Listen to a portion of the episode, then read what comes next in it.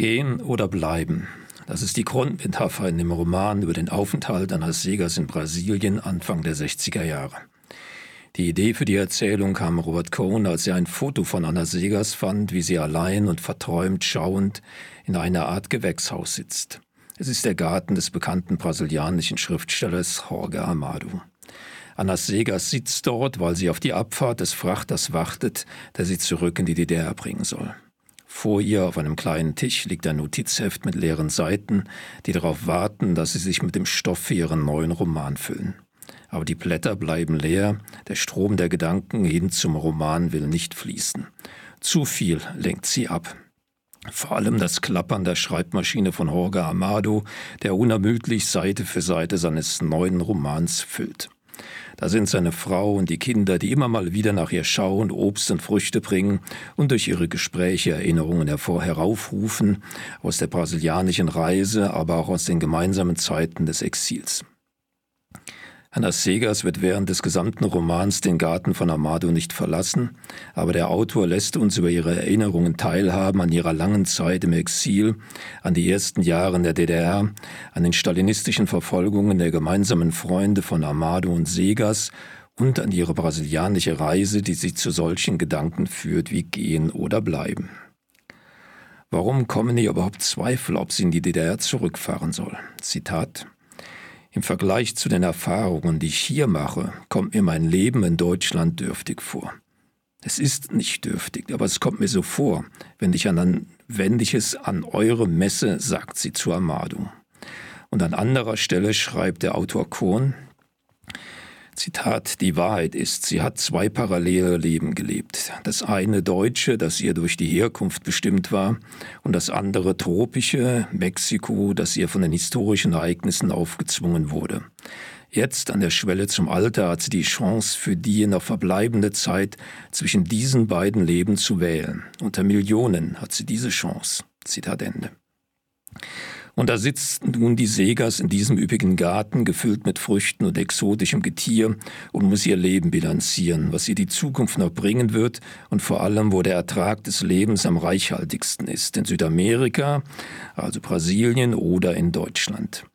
Und sie legt eine Liste an. Links die Argumente für Dableiben, rechts für Zurückkehren. Links schreibt sie samtiges Licht, Wärme, rechts Kälte.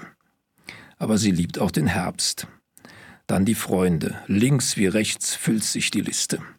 Und dann natürlich die Sprache. All ihre Bücher hat sie auf Deutsch geschrieben. Also ein Argument für rechts, aber sie hat 15 Jahre lang in fremden Sprachen gelebt. Nun käme noch Portugiesisch hinzu. Könnte sie einen Roman wie das siebte Kreuz in Portugiesisch schreiben? Man merkt schon, die Entscheidung, gehen oder bleiben, fällt ihr nicht leicht. In verschiedenen Erzählsträngen führt uns der Autor im Roman durch das wirkliche und fiktive Leben der Anna Siegers, in der die Grundlagen für ihre Entscheidungsfindungen erläutert werden. Ganz spannend ist die fiktive Episode des Zusammentreffens mit Franz Kafka, in der ihre Vorstellungen zu jüdischen Menschen und der jüdischen Religion thematisiert werden. Auch ihre kritische Haltung zu den stalinistischen Säuberungen wird beschrieben die ja nicht nur in der Sowjetunion, sondern auch unter ihren eigenen Augen in der DDR durchgeführt wurden. Ihre besten Freunde verschwanden in den Kerkern der Staatssicherheit. Und was tat Anna Segers? Sie schwieg. In einem fiktiven Dialog mit Amado begründet sie ihr Verhalten. Zitat. Die Genossen halten mich für brav, darum haben sie mich wohl zur Präsidentin des Schriftstellervermördendes gewählt. Ganz so einfach ist es nicht. Ich will selbstverständlich, dass wir eine starke sozialistische Gesellschaft bekommen. Ich will für die Partei arbeiten und sie auch beeinflussen. Aber ich will auch mein Werk. Ich kann mich nicht in Debatten und Diskussionen verzetteln. Das Artistische, wie du es nennst, ist mir wichtig. Dafür bin ich bereit, möglichst wenig aufzumucken. Feige? Wahrscheinlich. Manchmal aber auch mutig. Zitat Ende. Ja, wie mutig wird dann Anna Segers sein bei ihrer Entscheidung gehen oder bleiben? Sie wird letztlich fahren. Über die Gründe für die Entscheidung zu fahren wird man mehr erfahren in dem Roman. Und was ist nun mit dem Notizbuch, das vor ihr im Garten liegt, in dem sie ihren neuen Roman schreiben soll? Er wird über die, es wird über die ganze Zeit des Romans leer bleiben, aber sich füllen auf dem polnischen Frachter Josef Konrad, der sie in die DDR zurückbringt. Die wirkliche Anna Segers wird auf See den Roman Die Überfahrt schreiben.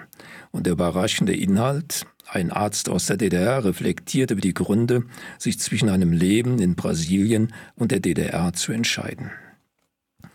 Robert Cohen ist mit seiner Erzählung ein schönes Kunststück gelungen. Zunächst fand er nur ein Foto und daraus entstand die Idee zum Roman, dessen Inhalt zunächst nur erfunden sein kann, weil Cohen ja nicht weiß, was Anna Segers in diesem Garten wirklich denkt.